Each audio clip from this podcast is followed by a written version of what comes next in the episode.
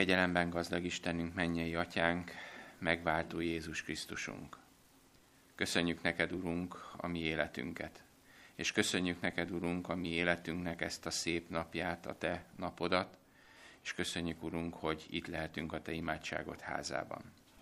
Hálát adunk neked, Urunk, mindenért, mindent, amit elvehettünk a te szent kezedből, de legfőképp azért, hogy ezen a te napodon összegyűjtöttél bennünket. Kérlek, te légy velünk az előttünk álló órán, te vezesd a mi gondolatainkat, te őrizd meg bennünket, te áld meg Robit, te adj neki értelmet és bölcsességet, hogy szólja a te üzenetedet, és te adj nekünk értő szívet, értő lelket és értelmet. Emlékezzél meg, kérünk azokról, akik nem lehetnek ma velünk. Azokról, akik otthon vannak, akik otthon, otthonukban vagy betegágyon nyitják meg a Te igédet ezen a napon. Kélek, add minnyájunkra szent szombatnapi áldásodat, ez a mi vágyunk, és ez a mi kérésünk most, a Te kegyelmedből. Amen. Sziasztok gyerekek! Nagyon jó látni mindenkit. Nórika is itt van, az előbb láttam. Ja, jó. Szóval örülök nagyon, hogy itt vagytok. Az lenne az első kérdésem, hogy valaki tudna nekem segíteni abban, hogy mi az a csoda mert hogy arról lesz ma szó a történetemben. És kéne segítség, hogy hogy lehet megfogalmazni valakinek azt, hogy csoda. Nehéz dolog. Veletek történt már csoda? Nem, még nem. Vagy egyáltalán mit nevezhetünk csodának? Mindenképpen filmekben láttatok már csodát? Igen? És ott mi, mi történt a filmben? Fölrepült. Na, az mondjuk tényleg csoda. Na, mondjuk ez, ez például egy jó, jó példa arra, hogy történnek néha olyan dolgok, amiket nem tudunk megmagyarázni, igaz? A Bibliában történtek csodák. Tudtok mondani egy példát valami csodára? Ott mondjuk nem repült kecske, de, de mondjuk történtek elég, mostani fejünkkel elég érdekes dolgok, például. Ábe.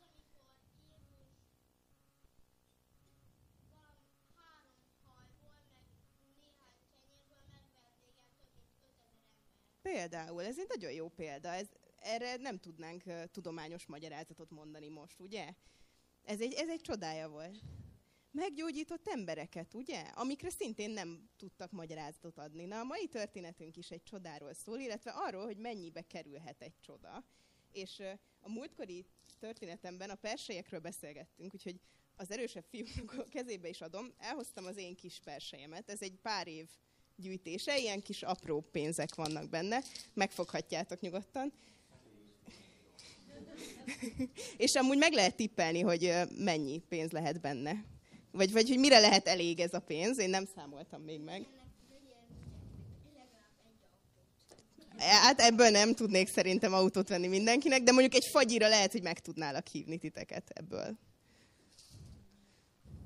van benne többféle pénz is, körbeadhatjátok, megnézegetetitek. Ugye a múltkori történetben egy kisfiú gyűjtötte a pénzét, és a mai történetünkben is lesz szó egy persejről. El is mondanám nektek a történetünket, aminek az a címe, hogy egy valóságos csoda ára. Egy kislányról szól, ez a kislány bement a szobájába, és a szekrénye mélyéről előhúzott egy lekváros üveget. Ugye nekem uborkás üvegbe van, neki lekváros üvegbe volt, Kiöntötte a padlóra az üvegben lévő érméket, és gondosan számolni kezdte. Háromszor is megszámolta, mert a végösszegnek nagyon pontosnak kellett lennie. Nem hibázhatott. Ezután óvatosan visszatöltötte a pénzérméket az üvegbe, rázárta a tetejét, és kisúrant a hátsó ajtón. A hat háztömnyire lévő patikába ment. Türelmesen várt a patikusra, hogy szenten rá egy kis figyelmet, de a patikus éppen nagyon el volt foglalva. Tesz, így hívták a kislányt, Megcsoszogtatta a lábát a padlón, de semmi. Megköszörülte a torkát. és semmi. Végül kivett egy érmét az üvegből, és megkocogtatta a pult üveg tetejét. Na ez hatott. És te mit szeretnél? kérdezte a patikus, érezhetően bosszús hangon. Éppen a testvéremmel beszélek, aki Csikágóból jött, és már ezer éve nem láttam, tette hozzá a patikus, mint aki válasz sem vár. Én pedig az én testvéremről szeretnék beszélni veled, mondta Tesz a patikuséhoz hasonló bosszús hangon. Az öcsém nagyon beteg, és egy csodát szeretnék venni neki. Tessék! fordult hozzá a patikus. A neve Andrew, és valami csúnya dolog nő a fejében, és az apukám azt mondta, hogy csak egy csoda mentheti meg őt. Hát tessék mondani, mennyibe kerül egy csoda? Kislányom, mi nem árulunk csodát, nem tudok neked sajnos segíteni. Figyelj, nekem van pénzem, meg tudom fizetni. Ha nem lenne elég, kipótolom. Csak mondd meg, hogy mennyibe kerül. A patikus másik testvére egy öltönyös férfi volt, lehajolt a kislányhoz és megkérdezte. Mondd csak, miféle csodára van az öcsikédnek szüksége? Azt nem tudom, válaszolta Tesz könnyes szemmel. Csak azt tudom, hogy nagyon beteg, és anyu azt mondta, hogy valami operációra van szüksége. De apu nem tudja megfizetni, ezért jöttem én, hogy odaadjam az én pénzemet. És mennyi pénzed van? kérdezte a férfi. Egy dollár és tizenegy cent. Éppen, na hát, milyen csodás véletlen, mondta a férfi. Egy dollár és tizenegy cent éppen az a pontos összeg, ami egy kisfiú csodájának az ára. Egyik kezébe tette a pénzt, a másikkal kézen fogta a kislányt. Vezess engem haza hozzátok, szeretném látni az öcsédet és találkozni a szüleiddel. Lássuk, hát ha van nálam egy olyan csoda, amit te szeretnél. A jól öltözött férfi dr. Carton Armstrong volt, sebészorvos, aki az idegsebészetre specializálódott. Ingyen elvégezte az operációt, és, épp nem, és éppen és nem tett bele sok idő, mire Andrew otthon is lehetett. Anya és apa boldogan beszéltek arról az esemény láncolatról, ami idáig vezetett. Ez a műtét egy igazi csoda volt, suktotta anya. Vajon mennyibe került volna? Tesz mosolygott. Ő pontosan tudta, hogy mennyibe került. Egy dollár 11 centbe. Ez volt a mai kis történetünk. Ahogy láthattátok, a kislány is elvitte a persejét, és az összes összegyűjtött pénzét. Nekem egy talán egy kicsit annál több van benne. És megteljesült a csoda. Ki intézte el ezt a csodát szerintetek? Kihez fordulhatunk csodákért mi? Igen? Isten, ugye? Hoztam is nektek egy igét Dániel könyvéből, ami szintén erről szól, hogy kihez fordulhatunk, hogyha csodákra van szükség. Dániel 6. fejezet 27-es versét olvasnám nektek aki megment, és megszabadít jeleket, és csodákat cselekszik, menjen és földön. Aki megszabadította Dánielt az oroszlánok hatalmából. Képzeljétek el, hogy ezt a mondatot egy olyan király mondja, Darius, aki előtte nem hitt Istenben, nem hitt Dánielnek, nagyon szkeptikus volt, és bevetette Dánielt az oroszlánok vermébe, és Isten csodát tett, és megmentette Dánielt, és ezt azután mondja ez a király, aki előtte egyáltalán nem hitt Istenben. És nézzétek meg, most meg már teljesen nagy bizalommal mondja, hogy mindenki azt az Istent imádja, aki megmentette Dánielt. Látjátok, ez is egy csoda, hogy meg tudja változtatni Isten így a gondolkodásunkat, bizonyos emberek gondolkozását. Köszönöm szépen, hogy meghallgattatok, és további áldott szombatot kívánok. Reményik Sándor, kegyelem. Először sírsz, aztán átkozódsz, aztán imádkozol. Aztán megfeszített köröm szakadtig maradék erőd. Akarsz, eget ostromló akarattal, s a lehetetlenség konok falán zúzod véresre koponyád. Aztán elalélsz, s ha újra eszmélsz, mindent újra kezdesz. Utoljára is tompa kábulattal, szótalanul, gondolattanul mondod magadnak. Mindegy, mind hiába. A bűn, a betegség, a nyomorúság, a mindennapi szörnyű szürkeség tömlöcéből nincsen, nincsen menekvés. És akkor magától megnyílik az ég, mely nem tárult ki átokra, imára, erő, akarat, kétségbeesés, bűnbánat hasztalanul ostromolták. Akkor megnyílik magától az ég, és egy pici csillag sétál szembe véled, és olyan közel jön szépen mosolyogva, hogy azt hiszed, a tenyeredbe hull.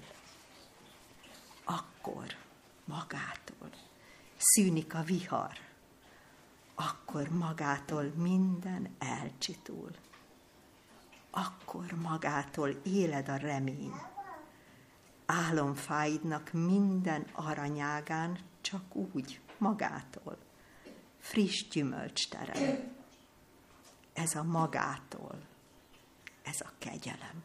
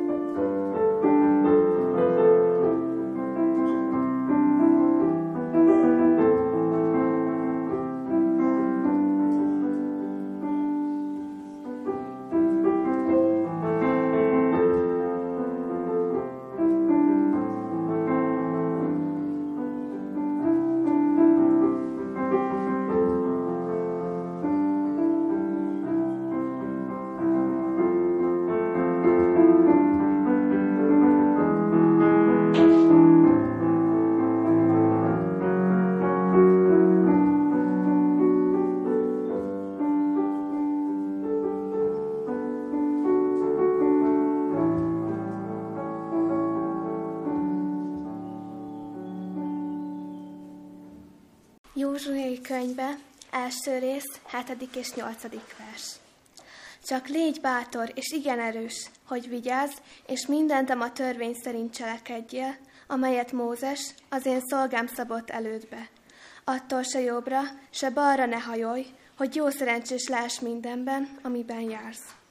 El ne távozzék a törvénynek könyve a teszától, hanem gondolkodjál arról éjjel és nappal, hogy vigyázz, és mindent úgy cselekedjél, amint írva van abban, mert akkor leszel jó szerencsés a te utaidon, és akkor boldogulsz. Nagyon sok szeretettel köszöntöm a gyülekezetet és kedves vendégeinket, és köszönöm a sok szép szolgálatot. Igazából már szinte kitöltött egy prédikációt ez a zenei szolgálat, de hát tudjuk, hogy a, a zene pont arra jó, hogy ráhangoljon bennünket Isten igére. Sokat vívódtam, hogy miről is szóljak, mert ilyenkor mindig meg szoktam kérdezni, hogy ki az, aki emlékszik, hogy legutóbb miről beszéltem.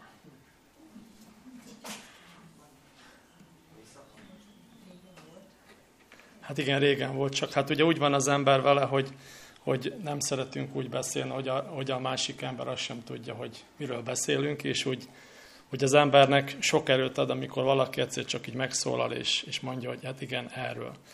Tudom, hogy ez így egy kicsit messze volt már rég, de eh, ha tegnap estére emlékeztek, már az is nagyon jó. Pedig könnyű volt megjegyezni, mert egy olyan Zsoltáról volt szó, amit a, a Pannika nem, nem igazán választott volna, hogyha neki kellett volna választani, de valamiért ugye megkapta ezt a Zsoltárt, és úgy hangolta rá magát, és kérte az Isten segítségét, hogy, hogy valahogy értse meg azt a Zsoltárt, hogy el tudja a számunkra mondani. Valahogy én is így voltam, hogy sokáig vívottam, hogy, hogy mi az az iga, amit ma idehozzak közétek.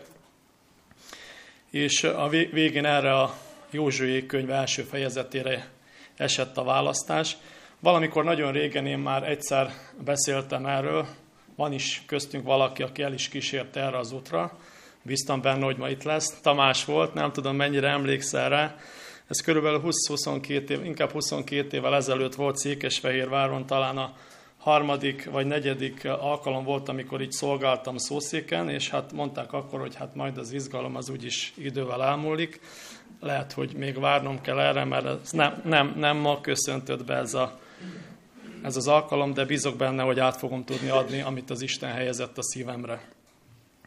És hogy miért ezt az alapigét választottam, ezt az alapigét kaptam valamikor a keresztségemre. Ti mennyire emlékeztek arra az igére, amit keresztségetekkor kaptatok? Látom, hogy sok a fej, aki bólogat. Ugye ezt nagyon sokáig az ember benne hordja a Bibliájában, vagy talán még ma is ott van benne nekem. Egy másik Bibliámban maradt az a, az a könyvjelző, amin kaptam, de mivel fejből időközben az ember sokszor forgatja, akkor megtanulja. Így ma nem volt, nem volt könnyű fejből szinte, amikor az ember elővesz a Bibliát, akkor rögtön tudja ezt az ígét, hogy mi az, amit akkor keresztségére kapott. És én hiszem azt, hogy azok az igék, azt tudom, hogy valamikor vagy egy lelkész, vagy egy diakónus, vagy lehet a presbiter, vagy valaki válassza, amit megkapunk a keresztségkor, de én bízom benne, hogy, hogy igaz, hogy ők válasszák ki, de hogy az Isten sugalja számukra, hogy, hogy mi legyen az az ige, és mi az, amiben tudunk kapaszkodni a következő évtizedekben. És nem tudom ki mikor foglalkozott utoljára Józsi könyvének ezzel a részével, ezért ahhoz, hogy teljes mértékig meg tudjuk érteni ezt a két verset, gondoltam, hogy elejétől felolvasom, mivel nem sok idő ez a nyolc vers, hogy egybefüggően lássuk és könnyebben tudjunk kapcsolódni. Tehát Józsué első fejezet első versétől a nyolcadikig. És lőn Mózesnek, az úr szolgájának halála után szólt az úr Józsuénak, a Nun fiának, Mózes szolgájának mondván. Mózes az én szolgám megpihent, most azért kelj fel, menj át ezen a Jordánon, te is, mind ez a nép, arra a földre, amelyet én adok néked és Izrael fiainak. Minden helyet, amelyet talpatok érint, néktek adtam, amiképpen szóltam Mózesnek. A pusztától, a Libánontól fogva a nagy folyóvízig, az Eufrátesz folyóvízig, a kiteusok egész földe és a nagy tengerig napnyugat felé lesz a ti határotok. Meg nem áll senki előtted életednek minden idejében, amiképpen Mózessel vele voltam, te veled is veled leszek. El nem hagylak téged, sem el nem maradok tőled. Légy bátor és erős, mert te teszed majd a népet annak a földnek örökösévé, amely felől megesküdtem az én atyámnak, hogy nékik adom azt. Csak légy bátor és igen erős, hogy vigyázz, és mindent a törvény szerint cselekedjél, amelyet Mózes, az én szolgám szabott elődbe, attól se jobbra, se balra ne hajolj, jó szerencsés lehess mindenben, amiben jársz. El ne távozzék-e törvénynek könyve a te szától, hanem gondolkodjál arról éjjel és nappal, hogy vigyázz és mindent úgy cselekedjél, amint írva van abban, mert akkor leszel jó szerencsés a te utaidon, és akkor boldogulsz. Nem tudom így mennyire sikerült közelebb hozni ezt az igei részt, hogy így végigolvastam az első nyolc verset. Ugye ez az egész Józsué könyv a honfoglalásról szól, és hogyha ezt a honfoglalást csak egy embernek kellene magában lebonyolítani, akkor azt mondanánk, hogy nagyon nehéz. Nem tudom, van-e köztetek valaki, aki már oda került akár egy új munkahelyre, vagy ott volt egy munkahelyen, és mondjuk nyugdíjba vonult valaki, és nekünk kellett átvenni azt a területet, amelyen, amelyen korábban nem mi voltunk, hanem valaki nagy feladatokat töltött be. Hogy milyen érzések kavarognak ilyenkor az emberben, hogy, hogy hát vajon fognak-e hallgatni rám a többiek. Ugye ez a legelső gondolat, mert hát hisz ez, ami a leginkább legtöbbször előjött Izrael életében, hogy, hogy megígértek valamit, és utána ebből ugye nem lett semmi. Ugye nagyon sokszor a nép fogadalmat tett ott mindenki előtt, hogy így és úgy fogunk követni mindenben, és hát legtöbbször ugye lázadás, sőt még ugye a vezető megkövezése sem áll sokszor távol, és ezek után ugye Józsué kapja meg ezt a feladatot, hogy Mózes helyébe kell lépni. Hát tudjuk, hogy holta után az embert mindig agyon magasztalják, csak amíg él, addig, addig igazából nem nagyon foglalkoznak vele, és itt is úgy volt, hogy, hogy annyira vissza-vissza emlékeztek a, az izraeliek, hogy hát milyen jó is volt Mózes, milyen nagy vezető volt, és akkor most mi lesz tovább. És ugye valószínű, hogy amikor az, az ember, akár ugye Józsué járt így a táborba, így hall, hallgathatta, hogy vajon el fogja tudni ez az ember látni ezt a feladatot. Vajon, vajon az Isten általa is fog szólni, vagy, vagy, vagy magunkra maradtunk. Én úgy gondolom, hogy joggal felvetődhet ez a kérdés, mert azért egy józan gondolkodású ember azért látja, hogy ekkora teher, hogy a pusztában vándoroltak ugye 40 évig körbe-körbe, de, de most ott állnak a Jordán partján, és ugye nem csak, hogy ott állnak a Jordán partján, hanem ugye Józsué a 12 kém között is köztük volt, és már ők betekintést is nyertek, hogy mi van a Jordán túlsó partján. És most ott állnak a Jordán partján, és azt mondja nekik az Isten, itt a harmadik versben, hogy minden helyet, amelyet talpatok érint, nektek adtam, amiképpen szólottam Mózesnek. Nem tudom, megfigyeltétek ebben a versben egy szó, ami kicsit érdekes, hogy nem nektek fogom adni, hanem már nektek adtam. Kicsit az ember elgondolkodik, hát, hogy ott állok a folyóparton, igaz, hogy ezek ígérgetnek nekem mindent, de hát majd kérdés, hogy amikor el kell indulni, akkor, akkor elindulnak-e, akkor a tíz kém is ugye elhintette azt, amit elhintett, hogy ott ugye óriások laknak. Tegyük fel, átkelünk a folyóvízen. Nem tudom, gyerekek, mennyire emlékeztek rá, hogy amikor tavasszal a Duna olyan magas szokott lenni. Láttátok már a Dunát, amikor tavasszal ilyen nagyon magas? Hogy mennyire félelmetes tud lenni. Sokáig ugye ott dolgoztam a Battyányi téren, és sok tavaszt megértem, és mindig ott, ott mentem a közlekedéssel, és láttam, hogy hát amikor a Duna úgy kiáradt tavasszal, akkor azért nagyon félelmetes tud lenni. Tehát olyan folyása van, amitől az ember, ha csak nézi is elretten, hogy hát véletlen se esnék bele, néha úgy beledob az ember egy fadarabot és már viszi. Hát valahol ilyen érzések kavarogtak az izraelitákban, hogy, hogy nekünk ezen a folyón kell átkelni. Igaz, hogy ez a folyó valamikor járható, de ez nem ez az időpont. És kicsit érdekes, hogy van rengeteg lehetőség, amikor az ember átkelhet egy folyón, de nekem pont akkor kell átkelnem, amikor a legnagyobb a mozgása a folyónak. És valahol ez, ez a rész kicsit úgy nekünk is szól, mert ugye az Isten bíz ránk ma is feladatokat. És azt mondja, hogy megvan, megvan a nyugodt körülmény, nyugodt lehetőség, hogy, hogy elvégezzük azt a feladatot, amire talán mindannyiunkat elhívott az Isten, de hát mi talán tétovázunk, vagy valami fontosabb dolog van az életünkben, és jön majd az az időszak, amiben Izrael népe is csöppent, hogy ott állunk a, a Jordánnál, nézzük, mert ugye úgy tudom, hogy azért nem előző nap érkeztek a Jordánhoz, hanem elég hosszú ideje tartott, hogy ők ott le voltak telepedve, hisz ha csak azt olvassuk, hogy Mózest egy hónapig gyászolták, és ugye a gyász után szerette volna az Isten, hogy tovább menjenek, és akkor az Isten úgy fogalmaz, hogy én már nektek adtam. Hát az ember, én nem tudom, hogy, hogy én, én sokszor szkeptikus vagyok, én nehezen tudom elhinni a dolgokat, még hogyha nagyon meggyőzően adják is elő. Nem tudom, hogy miért alakult kész bennem, de gondolom nem vagyok ezzel egyedül, és talán lehet, hogy ez az óvatosabb ma, hogy ne higgyünk el mindent, amit nekünk mondanak. És az Isten azt mondja, hogy nektek adtam. Jó, jó, rendben van, de hogy hát is kelünk ezen a folyón, akkor mi lesz utána? Ugye ott van rögtön egy pár méterre Jerikó városa, és azért fontos ez a történet, ugye ez a, a átkelés a Jordánon, mert ha később ezt kicsit tovább megy ez a téma, mint amit ma ki szeretnénk bontani, amikor átkeltek a Jordánon, tudjátok, hogy milyen komoly előkészület volt, akkor később ennek a híre annyira elterjedt, hogy valójában ez okozta a Izraelnek a katonai győzelmét. Hogy elhintette az Isten a környező népekben, hogy ő milyen hatalmas, hogy milyen nagy dolgot cselekedett, és félelmet oltott az idegen népekbe. Tehát, hogy úgy, úgy kellett nekik majd később harcolni, hogy már az ellenfél fél.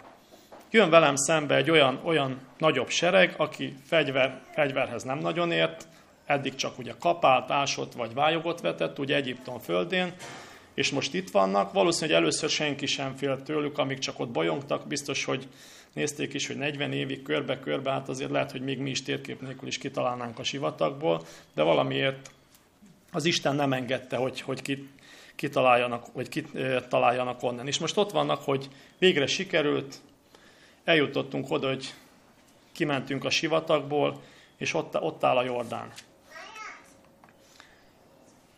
Vörös Sándornak van egy érdekes verse, ahol, ahol azt mondja, hogy Isten nem szeretné azt, hogy mi sokáig a tornácon tartózkodjunk. És nem olvasom fel az egész verset, mert nem minden részlete férne bele. Igazából a gyülekezet környezetébe egy-egy mondat, ami kicsit kilóg, de maga a lényeg az, hogy az Isten nem szeretne bennünket a tornácon tartani. Tehát azt jelenti, hogy a tornác általában egy olyan hely a háznál, biztos jártatok vidéken, ahol az ember megáll, egy pillanatra, és utána bemegy. Lehet, hogy körbenéz, vagy leveri a lábát, de nem tartózkodik ott sokáig. Tehát nem egy tartózkodási hely. És az Isten sem a tornácon szeretne bennünket tartani, hanem azt szeretné, hogyha mi tovább haladnánk, és beljebb mennénk. És ugye, hogyha visszaemlékezik Izrael népe, hogy, hogy micsoda fürtszőlőket hoztak onnan a túloldalról, ugye két ember hozott egy fürtszőlőt, hát azóta is sokszor, amikor így lát az ember egy nagyobb fürt szőlőt, akkor így nekem rögtön beugrik ez a történet, hogy, hogy hát igen, létezik ennél nagyobb is, amit, és közben itt mellé is tesszük, hogy na vajon mivel kezelték, tehát azt a szőlőt, amit két ember vitt, nem kezelték semmivel. A mindenható kezelte, öntözte természet által, és valahol egy ilyen, ilyen kecsegtető dolgok voltak, amelyekkel az Isten próbálta kellemessé tenni ezt a, az utat, hogy legyen kedvük. Igen ám, de hát úgy vagyunk vele, hogy ha, ha nekünk valaki megmondja, hogy mit kell csinálni, akkor az úgy könnyű. De hát valakinek meg kéne mondani. És ezt a felelősséget az Isten Józsuira helyezte ebben az időben, hogy, hogy ő vezesse majd át Izrael népét. És volt egy, volt egy feltétel, aminek eleget kellett tenni. Mi szokott a feltétel lenni, hogy az Isten segíteni tudjon? Igen, már nagyjából mindenki közelít engedelmesség. Ugye az engedelmesség az azzal kezdődik, hogy minden olyan dolgot, ami az életünkben van, azt le kell tennünk. Az, ami elválaszt Istentől. És ugye ebben az esetben is Józsué azt kérte a néptől, hogy mindaz, ami, ami benneteket elválaszt, vagy amit elkövettetek, vagy másról gondoltatok, vagy valami, ami bennetek van, azt mind, mind le kell tenni. És ez az alapfeltétel ahhoz, hogy az Isten cselekedni tudjon. Elnézést, hogy messziről indulok, de ahhoz, hogy ezt az igét megértsük, ezt a két verset, ahhoz egy kicsit távolabb kell menjünk. Tehát ahhoz, hogy az Isten cselekedni tudjon az életünkben, ahhoz le kell tennünk dolgokat. És ugye, hogy nagyon sokat olvastam, amikor erre az igényedetésre készültem, és olyan gondolatok is jöttek, hogy az, ahhoz, hogy mi itt vagyunk ma a gyülekezetben, ez még valójában azt jelenti, hogy a Jordán partján állunk. Tehát nem azt jelenti, hogy mi, mi bementünk bárhová, hanem az, hogy hosszú vándorlás és nem igazán találom a helyemet az életben. Körülbelül így voltak a zsidók is a pusztában, hogy vándoroltak, vándoroltak, mert mindig valami, zavart őket, és az Isten elhívta őket, mint ahogy minket is, de mi is még jelen pillanatban csak a Jordán partján állunk. Tehát mi sem haladtunk még tovább, úgy gondolom, mi, akik itt vagyunk, még ott állunk, néha lázadozunk, néha valami nem tetszik, néha elmondjuk a véleményünket, ami nem baj, csak kérdezzük meg előtte az Istent is, hogy, hogy ő is úgy gondolja, és ahhoz, hogy át tudjunk kelni a Jordánon, tehát ahhoz, hogy az Isten cselekedni tudjon az életünkben, ahhoz az az elsődleges dolog, hogy letegyük mindazt, ami elválaszt bennünket tőle. És ez volt az első lépés ebben az esetben is, hogy addig nem igazán tudtak tovább haladni, amíg le nem tették ezt. És az ige hogy mondja tovább, ugye a negyedik, ötödik versben azt mondja, hogy a pusztától és a Libánontól fogva a nagy folyóvízig, az Eufráteszig, és így sorolja tovább, hogy mindent nektek adok. És nem, hogy nektek adok, hanem már a tiétek. Talán ezek a dolgok, ezek a városok úgy ma talán nem mondanak nekünk semmit. De akkor miért gondoljuk azt, hogy amit itt az Isten mond, ezek így is lesznek és be is teljesednek? Talán az a mondat lehet számunkra, hogy Izrael a mai napig is azon a helyen él, ahol, ahol ez az ígéret elhangzott. Tehát lehet, hogy akkor úgy számukra is egy kicsit hihetetlen volt, hogy, hogy mindaz, ami ott van, az, az majd egyszer az övék lesz, de az Isten, amit egyszer megígért, és ugye azt is megfogalmazza az ötödik versben, hogy, hogy egész életedben, ezt Józsuénak mondja konkrétan, hogy nem áll meg senki előtted. Tudom, hogy ez így ma, ma, ha halljuk ezt a szót, akkor kicsit olyan rossz hangzása is van, hogy senki nem áll meg előtted. Szoktak ilyen ember is mondani, hogy hát hogy olyan, olyan erős, vagy olyan stílusa van, hogy, hogy inkább senki nem áll meg előtte, mert mindenki fél. De ugye itt az Isten nem arra gondolt. Itt az, hogy nem, nem lesz senki az, aki a te életedben bármit megkérdőjelezne, még ha gondol is, de úgy nyíltan nem fogja kifejezni.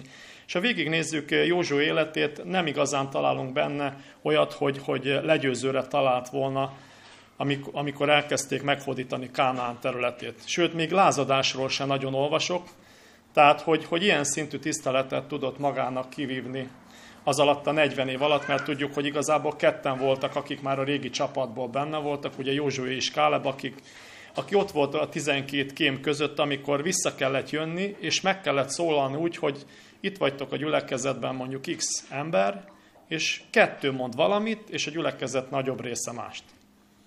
És ezek az emberek elmondták, hogy igen, nem lehet, nem lehet erre a földre bemenni, és Józsué ebben a környezetben is fölmerte azt vállalni, hogy már pedig én hiszem azt, hogy az Isten, még hogyha nagyobbak ezek az emberek, mert termetben nagyobbak, meg erős várokban laknak, hát most hol lakjanak? Hát régen mindenki várba lakott, ez okozta a biztonságot, de nem azt jelenti, hogy ha, ha vár van, akkor azt a várat ne lehetne bevenni. És Józsuének egy ilyen életet szánt az Isten, hogy, hogy lehet, hogy az első 40 évben nem igazán figyeltek rá, és sokszor neki kellett ugye Mózes kezét is tartani, de eljött az az idő, amikor az Isten őt bízta meg azzal a nagy feladattal, hogy vezesse be Istent. Vagy Isten ugye Izrael népét. És ma valahol az Isten mi számunkra is egy hatalmas nagy feladatot adott. Ez nem azt jelenti, hogy nekünk is ilyen nagy körülmények között és ilyen nehéz körülmények között kell más embereknek is az evangéliumról beszélni, de én úgy gondolom, hogy, hogy aki ma itt van, és a Bibliát forgatja, annak mindenkinek az Isten üzenetet szán, és azt az üzenetet, amit itt elmond, azt nem gondolnám azt, hogy csak Józsuénak mondja, hanem, hanem nekünk is mondja. És ugye ez a, ez a mondat, hogy légy bátor és igen erős, ez ebben az egész részben négyszer hangzik el, és miért? Miközben egy harcedzett emberről beszélünk, aki már nagyon sok mindenen átment, ráadásul az Isten is megígérte, hogy mindent nektek adok, és mégis négyszer kell elhangozzon. Miközben itt a beszélgetésben Józsué egyszer sem szólal meg. Tehát mi nem kell, hogy az Isten előtt sokszor megszólaljunk, de az Isten látja bennünk, hogy mi valamitől félünk. Tehát félünk, amikor akár egy új munkahelyet kell váltani, vagy félünk, amikor iskolába kell mennünk, és mondjuk új tanárok jönnek, vagy új osztálytársak, vagy mi lesz az úton. Vagy ha ki kell menni a forgalomba, mint mondjuk amikor kezdő vezető az ember. Én is a héten bejebb kellett jöjjek a városba, és hát úgy szokatlan volt, hogy egy olyan, olyan nagy a közlekedés a városban, pedig minden nap járok, de valahogy azért a belváros kicsit erősebb, mint amit megszoktunk. De az Isten azért mondja el nekünk, hogy légy bátor és erős. És szeretném, hogyha egy rövid részt megtanulnánk ma a Bibliából így közösen. Hogy az Isten nem csak úgy a levegőben beszél, hanem van egy nagyon szép rész, amire hangsúlyt szeretnék tenni így a mai napon, és szeretném, hogyha ezt hazavinnénk magunkkal. Ez az ötödik versnek a második fele. El nem hagylak téged, és el nem maradok tőled. Szeretném, hogyha ezt az igét úgy, most úgy közösen elmondanánk. Felolvasom még egyszer, hogy könnyebben jegyezzük meg. Tehát az ötödik versnek a második fele. El nem hagylak téged, és el nem maradok tőled. El tudjuk ismételni közösen? Na, akkor, akkor hallgatnám.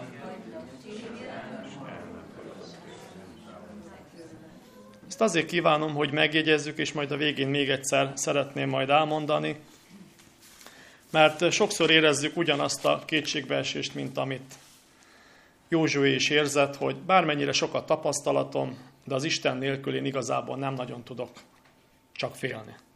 És ez a félelem talán minket is elkísér. És azért gondoltam, hogy ezt az igehelyet, hogyha többször elmondjuk, mint ahogy ne csak a keresztségi igehely marad, mert hát nem tudom hány vers van a Bibliában, ennek nem néztem utána, de a keresztségi versetek az legtöbbször csak egy szokott lenni. És azt, ha meg is tanuljuk, nagyon jól jön, de van, amikor kevés. Valamikor erre a versre van szükség, hogy el nem hagylak téged sem, el nem maradok tőled. De hogy az alapigénk sem maradjon el, amit Maja nagyon szépen felolvasott, és köszönöm szépen, ugye a hetedik és nyolcadik vers, hogy csak légy bátor és igen erős, hogy vigyázz, és mindent, a törvény szerint cselekedjél, amelyet Mózes az én szolgám szabott elődbe, attól se jobbra, se baj, balra ne hajolj, hogy jó szerencsés legyél. Mit jelent szerintetek, ha jó szerencsés lenne? A Biblia használja ezt a kifejezést, de az eredetiben nem ez a szó szerepel. Ki az, aki tudja esetleg, hogy ez a szerencsés szó, mert ezt ugye hétköznapban használjuk, de az Isten nem ilyen könnyelműen szokta a szavakat dobálni, de elég, ha, ha valami jóra gondolunk. Ugye a boldogul szó, szó, amit szerepel és szerencsés, az azt jelenti, hogy célba érsz. Tehát nem, nem elég, hogy csak elindulunk egy úton, hanem mi szeretnénk célba érni. Hát nagyon sokszor van ugye az ember, hogy hogy, hogy fogok célba érni. Az Istennek hogyan, milyen módon kell az életemben munkálkodni, hogy én célba érjek. És az Isten ezekkel a szavakkal, amit itt az eddigi versekben elmondtuk, egy térképet szeretett volna Józsuénak adni, hogy hogyan kell közlekedni. Ugye ma legtöbbször, ha mi valahová közlekedünk, akkor beütjük a GPS-be, hogy oda kell mennünk. És hát ez nagyon jó, a régieknek ez nem adatott meg, nekik talán az emlékező képességük jobb volt, vagy kevesebb ártalmas zaj volt, ami őket eltántorította attól, hogy oda találjanak, de én már voltam, hogy eltévedtem. Nem egyszer, tehát talán ez az egy leggyengébb részem, hogy hiába ott van a GPS, én attól még el tudok tévedni, de hogy hogyan, hogyan válhatunk olyan emberek ki, akiknek már GPS nélkül is működik a közlekedés. És valahol ebben a hetedik, nyolcadik versben ennek a receptjét mondja el az Isten, hogy hogy lehet nekünk GPS nélkül közlekednünk ezen a földön. Azért vannak olyan helyek, például ma nem tudom, hogy valaki, aki idejött, hogy használt-e GPS-t a gyülekezethez. Úgy látom, hogy senki. Tehát van olyan dolog, amiben már olyan jól működünk, hogy már nincs szükségünk rá. És valahol az Isten azt szeretné, hogy ne csak a, az A-ból B-be, hogy otthonról a gyülekezetbe eltaláljunk, hanem az életnek a nehezebb dolgaiban is tudjunk boldogulni. Tehát amikor mondjuk ott vagyunk, hogy egy pályaválasztás van, amikor rengeteg befolyás ér, hogy ide és oda menjünk, akkor milyen jó lenne, hogyha lenne egy GPS, és nem anya meg apa erőltetni rám, hogy már pedig orvos, vagy vegyész, vagy ki tudja, hogy mi lesz el, hanem, hanem meghallgatnánk azt, hogy az Istennek vajon milyen terve van velünk. Lehet, hogy nagyon jó hangzik, hogy mondjuk én orvos legyek, vagy, vagy közgazdász, vagy valami más, de lehet, hogy az Isten tervébe ez nem fér bele. És éppen ma, amikor még szombatiskolára gyülekeztünk, akkor Erzsike is elmondta ugye az unokájának a történetét, a képen felvételizett valahová. Ugye a szülőknek volt egy elképzelése, hogy hát a gyerekkel mi legyen. Kérdés, hogy ugye az Isten is úgy gondolta, hogy ahogy a szülők. Most nem akarok senkit a szülők ellen beszélni, mert hát a szülők látják leginkább, csak sokszor én azt veszem észre, hogy, hogy jobban a mi saját gondolataink előrébb hatolnak, mint az, amit az Isten szeretne mondani. Tehát, hogy valami nekem nem sikerült az életben, vagy vágytam rá, de nem alakult úgy, és szeretném, hogy hát a gyerekemben ezt meglássam. De lehet, nem biztos, hogy az Istennek ez a terve. És ugye nem véletlen azt szeretné az Isten, hogy célba érjünk, és ez a célba érkezés szeretné mindannyiunk számára. Úgy gondolom, hogy az, hogy mi itt vagyunk, ez még nem célba érkezés. És a Biblia sem mutatja meg egyébként konkrétan a célba érkezést. Csak vezet ahhoz, hogy oda, odaérjünk. A GPS sem fog meg bennünket, hogy hisz a, a kocsi szokott bennünket vinni, ugye azt is irányítjuk mi, de hogyha a GPS nem szól, akkor megállunk, vagy éppen elveszíti a jelet föntről, akkor vége. Hogyan tudunk mi olyan emberekké válni, akik már GPS nélkül tudnak közlekedni ebben az életben? Úgyhogy rengeteg hang megszól a menet közben. Sokszor emlékszem, hogy Biatorbágynál van egy olyan, olyan hely, ahol le kéne kanyarodni majd a körforgalomba, de körforgalom előtt van, van egy másik hely, ami olyan, mintha körforgalom lenne, de mégsem az. És ott kétszer is jártam arra, először azonnal eltévedtem, aztán később a nővérem is arra ment, ő, ő is bonyolultnak találta, és valahol az élet sokszor ilyen, hogy szeretnénk jó haladni, de valahogy nem találjuk az utat. Jönnek hangok, vagy azt mondják a Bibliára, hogy hát már túl ódivatú, már nem olyan, mint, mint régen, az a régieknek íródott, ma már másként kell, hogy haladjunk az úton. Én nem gondolnám, hogy a, a Biblia az ódivatú lenne, és már ne igazán tudna ma útba igazítást adni a számunkra. Ugye próbálják lefordítani több nyelvre, hogy könnyebben megértsük, de én úgy gondolom, hogy, hogy ha az Isten vezet bennünket, az lehet az igazi célba érkezés. De hogyan tudjuk meghalani ezt a szót, hogy célba is érkezünk? Ugye a GPS-nél is ki lehet kapcsolni a hangot, de a legjobb, hogyha a hangot is halljuk, meg mutatja a térképet is. Mi valahol egy ilyen valamire vágyunk az életben, hogy, hogy hogyan tudunk úgy haladni, hogy, hogy észrevegyük, amikor ott vagyunk egy döntésnél, mondjuk egy egyszerű bevásárlásnál. Hogy mindig csak utólag jövünk rá, hogy hát megint többet költöttem, mint szerettem volna. És kicsit olyan rossz érzés van, hogy, hogy miért költöttem én többet, hisz, a, hisz lehet, hogy fel annyiból is megoldhattam volna, hogyha kikérem előtte az Isten vezetését. És az Isten valahol azt szeretné, hogyha mi nem magunktól döntenénk az életben, hanem Józsuétól megtanulnánk azt, hogy Józsué nagyon sokáig nem halljuk a hangját. Ott van 40 évig Izrael népénél, de egyszer-kétszer beszélnek a Józsué nevéről, de összességében egy hallgatag ember, aki végig figyel, figyeli, hogy a, a nagyvezér Mózes az hogyan vezeti a népet, próbál mindent elkönyvelni, és nem az jár a fejébe, hogy igen, hát előbb-utóbb majd Mózes meghal és át kell venni, mert tudjuk, hogy Mózes úgy halt meg, hogy Mózes szellemileg teljesen rendben volt, fizikálisan is, és az Isten elaltatta. Mert ez sem mindig világos, hogy most igen, Mózes már megöregedett, igaz, hogy 120 volt, de, de még nagyon jó erőben volt, és nem fogyatkozott meg az ő ereje, hanem tudjuk, hogy, hogy mi miatt kellett az Istennek elaltatnia, és Józsué nem gondolta azt, hogy azért, mert ő mindig Mózes mellett állt, akkor majd a nép őt fogja választani. Sőt, ugye válhat, válhatott volna azt, hogy lehet, hogy az ellenkezője történik, mert ő mindig az ellenkezőt mondta, mint, a, mint amit a nép szeretett volna mondani. És tovább haladva, hogyan tudjuk elraktározni azt, amit az Isten számunkra mond. Ugye a keresség igével indítottunk, hogy azt már olyan jó, hogy így fejből tudjuk, de hogy vajon tudunk-e ige szerint gondolkodni? Tudunk-e úgy gondolkodni, hogy, hogy mindig, amikor valami döntés van, akkor nekünk egy igei rész jut eszünkbe. Ugye sokszor Jánostól szoktam hallani, bocs, hogy téged idézlek így szombatiskolán, hogy valami kérdést föltesz akár a tanító, és akkor úgy János rögtön egy, egy igei rész beugrik, és az a válasz. Tehát te nem nagyon szoktál általában olyan választ adni, ami, amire az ember azt mondja, igen, A-ból menjél B-be, hanem rögtön egy, egy igei részt szoktál mondani. És valahol valami én ilyesmi célra szeretném, hogy eljutnánk így közösen, hogy amikor valami fölvetődik egy beszélgetésben, vagy akár a munkában, akkor nekünk mi ugrik be először a fejünkbe? Beleugrunk abba a beszélgetésbe, amiben a többiek benne vannak, vagy, vagy, vagy valahogy ki tudunk törni.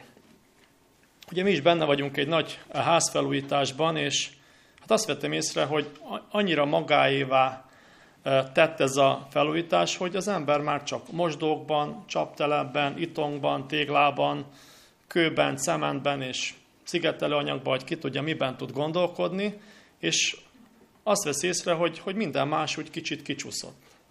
És milyen, milyen jó volt most az utóbbi három hétben, amikor készültem, még hogyha nem is volt mindig könyv a fejembe, de voltak igei gondolatok, és az ember ment a, a motoron, vagy éppen sétáltam, vagy főztem, és már annyira nem kellett figyeljek, úgyhogy ne tudtam volna máson gondolkodni, és akkor tudtam ezekről az igékről gondolkodni, hogy, hogy az Isten valahol így szeretne bennünket vezetni, hogy amikor ott van egy nehéz helyzet, akkor nem az van, hogy most mi legyen. Toporgunk egy helyben, mi legyen tovább, hanem hogyan tud, tud az Isten, isteni gondolkodás kialakulni bennünk. Ez nem azt jelenti, hogy néha nem kalandozunk el, de hogy vissza tudjunk mindig oda kanyarodni. Mert az Isten bennünket is ilyen józsuéká szeretne tenni az életben, de csak úgy tud tenni bennünket, hogy már úgy forog az agyunk, ahogy az Isten megkívánja. Isten szerinti gondolkodás. Tudom, ez egy kicsit furán hangzik, hogy, hogy, hogy én akkor is csak ember vagyok, én nem tudok Isten szerint gondolkodni, de én az Isten szerinti gondolkozást azt úgy értem, hogy amikor valami kérdés felvetődik, akkor, akkor hallunk egy-egy igei gondolat beugrik a fejünkbe, mert, mert úgy gondolom, hogy amit ide a, a két fedél közé valamikor beraktak, az az Isten üzenete. És nem, nem vált ódivatóvá, ma is ugyanolyan erős, mint ahogy akkoriban szólt, és ugye az Isten azt szeretné, hogy mi célba érjünk. Tehát neki nem elég az, hogy elmegyünk vendégségbe. Úgy gondolom, hogy amikor vendégségbe mentek, akkor nem maradtok a tornácon. Hanem jobb esetben, hogyha nem, nem hívnak be a tornácról, az olyan rossz érzés, hogy vajon miért nem hívnak be. És az Isten bennünket szeretne behívni, hogy, hogy mi ne a tornácon időzzünk, még hogyha nekünk olyan szép ez a tornác is, mert úgy mi is nagyon jól érezzük magunkat a világban, tehát hazudnék, ha azt mondanám, hogy nincs olyan pillanat, amikor az ember nagyon jól érzi magát egy-egy helyen. De az Isten azt mondja, hogy ne elégedj meg a tornáccal. Tehát szeretné, hogyha a tornácon bejebb mennél, tehát ahol még nagyon sok szoba van, amikor vendégségbe mentek, és még csak a tornácon álltok, és utána egyszer csak bementek a házba, és úgy bemutatják annak a háznak a szépségét, akkor jöttök rá, hogy miért időztem én olyan sokáig a tornácon, hisz itt van bent az igazi érték, itt van az ebéd is, ugye? Tehát nem csak egy szoba, hanem, hanem akár az étel is. És az Isten azt szeretné velünk elérni, hogy mi ne elégedjünk meg azzal, hogy, hogy mi megállunk a tornácon, hanem szeretne bennünket, hogy mi célba is érjünk. Tehát célba csak úgy tudunk érni, hogyha nem, hagy, nem hagyjuk, hogy az igéből bármi a földre essen. És egy rövid részt még szeretnék mondani a számotokra. Igen, ugye Pál a római levélben írja, hogy, hogy az ige-szerű gondolkodás alakuljon ki bennünk, és amikor azt szeretné, hogy nem fantáziából élünk. Valamikor vannak emberek, akik így fantáziából él, élnek. És egy munkahelyen is meg szoktam kérdezni, vagy így előjön, hogy hát mit csinálsz délután, van két kollégám, ugyanaz a program, délután hazamegyek, le, éppen ledobom magam, bekapcsolom a számítógépet, és megnézek öt sorozatot, vagy nem tudom, nem tudom nyomon követni, mert és így egymásnak mesélik, és minden délután, a harmadik, a negyedik, az ötödik délután is így telik. Egy ilyen délután után nem lehet másként gondolkodni, csak úgy, amiből az ember táplálkozik.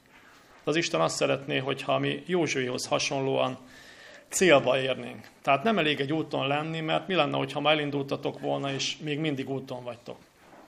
Tehát amikor az emberi mondjuk elkésik, és úton van, és már látja, hogy ott kéne lenni, és valahol ezt az érzést kellene, hogy érezzük, hogy mi ma is már késésben vagyunk. Tehát ma is késésben vagyunk, és az Isten szeretné, hogy annak ellenére, hogy ott állunk a Dunaparton, árad a Duna, az Isten azt mondja, hogy tedd le mindazt, ami elválaszt tőlem, tedd le mindazt elém, és én adok számodra erőt, hogy, hogy meg tudj erősödni. És ugye nem, nem volt véletlen, amikor a Jordánon keresztül mentek, kb. egy kilométer távolság volt, amikor a papok beleléptek a Jordánba, és a nép utána ment, és vajon milyen érzés volt, hogy most ma mi fog ott történni. De ugye a harmadik versben azt mondta, hogy ez már mind a tiétek. És ugye, e, amikor átkeltek a Jordánon, ugye Isten megparancsolta nekik, hogy egy-egy köveket, minden egyes törzs vegyen ki egy követ, és majd abból egy oltárt készítettek, hogy nem elég, hogy az Istennel mi megélünk tapasztalatokat, hanem azokra a tapasztalatokra nekünk emlékeznünk kell. És az Isten szeretne bennünket naponta emlékeztetni arra, hogy, hogy ő szeretne bennünket célba vinni, de a célba csak úgy tud vinni, hogyha mi meghalljuk az ő hangját. És ne legyünk szégyelősek, hogy amikor egy egyszerű kérdés van, hogy itt tudom, hogy többen építkezésben vagytok, azért merek ilyen szóhasználatot használni, hogy most éppen mit vegyek meg, mi lenne a célszerű. Ugye én is végigfaggatok 5-10 embert, mire aztán megpróbálom a magam kis agyával, aki ehhez a témához abszolút nem ért, hogy eldöntöm, hogy mi legyen az. És az Isten az ilyenben is tud vezetni. Tehát lehet, hogy olyan valaki által, aki nem is, nem is, lehet, hogy nem is szakember, hanem csak egy egyszerű józan gondolkodású ember is tud adni tanácsot, hogy akkor mi legyen a helyes. És nekünk naponta kell döntéseket hoznunk az élet dolgaiban, és nagyon nem mindegy, hogy, hogy milyen döntéseket hozunk. És lehet, hogy nem bíznak ránk kétmilliós tömeget, mint Józsuéra bíztak, de nem tudhatjuk. Józsu is egyszerűen indult az életnek, ki gondolta volna, hogy aztán majd folyón kell átkelni, vagy körbe kell sétálgatni egy nagy hatalmas várfa mellett, ahol már első nap még ugye elsétálok, második nap is, harmadik nap is, de azért a hetedik nap már, és akkor még hétszer, azért biztos voltak ott olyan hangok, akik már úgy kiabáltak, hogy hát ezek valami nincs rendben, körbe-körbe mászkálnak, pedig hogyha megnézzük, a mi életünk is egy ilyen körbe-körbe mászkálás. Tehát amíg az Isten hangját meg nem halljuk, addig csak körbe-körbe mászkálunk. És milyen jó lenne, amikor reggel fölkelünk, és az Isten rögtön megmondaná, hogy én mit készítettem ma a számodra. Én azt szeretném, hogy ma célba érjél. Hogy este úgy tud elkönyvelni, amikor Isten megteremtette a Földet, akkor mindig azt mondta nap végén, hogy, hogy minden igen jó. Hogy mi vajon tudunk minden nap végén ilyet mondani, hogy hát igen, minden, ilyen, minden nagyon jó, ami ma megtörtént. Sokszor eljutunk oda, ugye hát elég rég volt már a szilveszter, év vége, hogy annyi mindent beterveztünk erre az évre, és, és valahogy mi az, ami ebből megvalósult. És az Isten bennünket szeretne igazából célba vezetni. És azt szeretné, hogyha ha mi nem csak vándorolnánk úgy 40 évig, mert nem tudjuk, hogy az Isten mennyit ad a számunkra. Ugye a kétmilliós tömegből ugye két ember volt, aki bement. Most mi lenne, hogyha ebből a gyülekezetből csak két ember menne be? Biztos, hogy fájna a mi szívünk, és úgy gondolom, hogy Mózes is nem, nem jó szívvel nézte azt, hogy annyi mindent megteszek a másikért, és az, hogy én nem megyek be, de tudjuk, hogy Mózes valami más formában bement. De vajon a kétmilliós tömegből mennyi ment be? Tehát nincs garancia arra, hogy mi itt vagyunk, és használjuk és olvassuk az igét, hanem hogyha nem tesszük magunkévá. Ugye az ételre is szoktuk mondani, én is a gyerekemnek, még ha nem is vagyok mellette, többször odaszólok, hogy Bálint, rágd meg az ételt. És ezt a rágást, ezt az Isten az igére is mondja. Tehát nem elég, hogy én ma reggel olvastam x percet, vajon megrágtam ezt az ételt? Tudott erőm lenni ettől az ételtől, amit megrágtam? Tehát én nem azt mondom, hogy nem olvassátok a Bibliát, mert nem vagyok az otthonotokban. De az olvasás az önmagában kevés. Ugye annak idején, amikor görögöt tanultunk, nem sok minden maradt meg, de egy szó igen, hogy a tanulás nem egyenlő a tudással. Ezt úgy Hites Gábor mindig mondta, hát mert én is ott ültem a könyvnél, mint a többiek, de valahogy nem igazán maradt meg. Tehát az Isten azt szeretné, hogy ne csak, hogy olvassuk ezt a Bibliát, hanem higgyük azt, hogy ahogy annak idején szólt Józsuénak az igény keresztül, úgy ma is szólhat hozzánk, de akkor, hogyha megrágtuk rendesen. Tehát ha nem rágjuk meg az ételt, akkor tudjuk, mi a következménye. Lehet, hogy megettük, sok pénzt fizettünk a boltban, de hogy erőnk nem lesz általa. Ugyanígy van a lelkiekben is. Hogyha az ember az igét nem rágja meg kellőképpen, akkor az ige egy idő után elhal, kicsit gyengélkedünk, már utána másoknak kell vezetni, de ha már más nem bír, akkor ott hagy. Az Isten ennél, ennél kicsit többet szánt nekünk. Azt szeretné, hogy mi célba érjünk. És ezen a mai igény keresztül is szeretné, hogyha mi célba érnénk. Szeretném, hogyha még egyszer elismételnénk azt a rövid részt, amit, amit a harmadik, eh, bocsánat, az ötödik versnek a második feléből említettünk. Hogy hangzik ez a rész? El nem hagylak téged, sem el nem maradok tőled. Én kívánom számotokra, hogy ha, ha nem is az egész igény rész, mert 7, vagy bocsánat, 8 versről beszéltünk, de ha csak ez a rész ott lesz veletek, hogy el nem hagylak téged sem, el nem maradok tőled. Ez mindig akkor jusson eszünkbe, amikor haladunk a hétköznapok útján, amikor nehéz döntéseket kell meghoznunk, hogy mi legyen holnap, és nem csak egy egyszerű étkezésről van szó, hanem pályaválasztás, munkahely, vagy akár egy gyülekezetben mit lássak el, akkor mindig ez jutson eszünkbe, hogy el nem hagylak téged, se nem el nem maradok tőled. És hogyha ezt az az Isten mondja, aki Izraelnek valamikor megígért valamit, úgy gondolom, hogy az az ígéret ma sem lesz kevesebb. Hisz ha jártak közületek jó páran, és tudom, hogy jártak Izraelben, az, amiről ma itt olvastunk, az ott van. Tehát Izrael mai napig is ott lakik. Nem akkora területen, mint amit az Isten szánt neki, de tudjuk, hogy a Józsó idejében a terület az nem ennyi volt, hanem az az egész, egész rész. És az Isten azt szeretné, hogy, hogy ne csak ámuljunk és gondolkodjunk arról a nagy fült szőlőről, amit annak idén ketten vittek, hanem hogy tényleg meg is kóstoljuk. Az Isten valami ilyesmit készített számunkra. És ez az ige maradjon mindvégig velünk, hogy el nem hagylak téged, sem el nem maradok tőled. Ez kísérjen bennünket a következő héten, amikor lehet, hogy valami nehéz döntést kell meghoznunk, vagy valamiben bizonytalanok vagyunk, akkor ne csak felszínesen rágjuk meg a reggeli öt percben ezt a igei részt, amit az Isten tartogat a számotokra, lépjünk túl a keresztségi gehelyünkön, és próbáljunk még hasonlóan több igét is magunkévá tenni, hogy igazán megrágva, hogy hatni tudjunk, és tudjunk Isten szerint gondolkodni, ahogy az apostolok is tették. Ez legyen, amit a számotokra szeretnék a következő hétre a lelketekre helyezni, hogy el nem hagylak téged. És ezt az Isten nem csak akkor mondta, hanem ma is ugyanúgy velünk van. Amen. Szerető mennyi atyánk, hálásan köszönjük, hogy megállhattunk a mai napon előtted. Köszönjük, hogy megnyithattuk a te ígédet, és ezáltal a történet által is még jobban megismertünk téged, hogy a te szavad ma is ugyanúgy ható, mint ahogy abban az időben szólt Józsuének és Izrael népének. Kérünk, add, hogy készpénznek tudjuk venni a te szavadat, add, hogy ne csak felületesen tanulmányozzuk a te ígédet, hanem életünk részévé tudjon válni.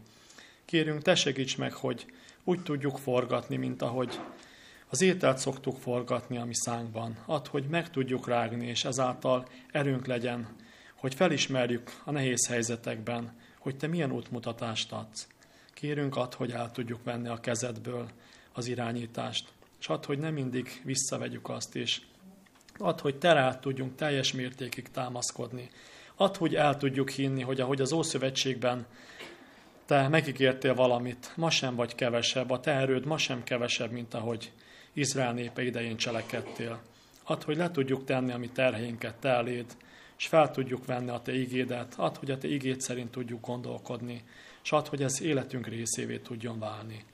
Kérünk, táld meg a hétköznapokat, amikor visszamegyünk, és a világnak különböző nehézségei ránk terhelődnek. Add, hogy mi előtt tudjuk venni a te ígédet, előtt tudjuk venni, mint egy GPS-t, és úgy tudjunk benne tájékozódni, ahogy te szeretnéd, hogy tájékozódjunk. Kérünk, te segíts, hogy ne elégedjünk meg a tornáccal, hanem ad, hogy be tudjunk lépni abba a hajlékba, amit te készítesz számunkra. De ad, hogy ne önzően cselekedjük mindazt, hanem amit te megtanítottál velünk, és amilyen tapasztalatokat szereztünk veled, azt mi át tudjuk adni ott, ahol élünk, át tudjuk adni a kollégáinknak, rokonainknak, szomszédainknak, Add, hogy amit ma is megtanultunk, és azt a tapasztalatot, amit veled szerettünk, szereztünk, kérünk add, hogy továbbadjuk, és ezáltal el tudjál venni, vezetni bennünket a te örök honodba. Kérünk, te légy velünk a következő héten, és te segíts, hogy meghalljuk a te hangodat. Te légy a mi vezetőnk, és add, hogy a te igéden keresztül is meghalljuk mindig azt, hogy mi az az üzenet, amit ma készítesz a mi számunkra és add, hogy mindig úgy tudjunk értékelni egy napot, hogy igazán veled tudtunk közösségben lenni, és te tudtál vezetni mindenben. Kérünk, te légy ebben a mi segítségünkre, te adj vágyat az ige olvasására, és add, hogy igazán mélyen tudjuk megérteni a te igédet, úgy, ahogy te szeretnéd, a te ingyen kegyelmedből. Amen. El nem hagylak téged, és el nem maradok tőled. Ez kísérjen bennünket a következő héten is. Amen.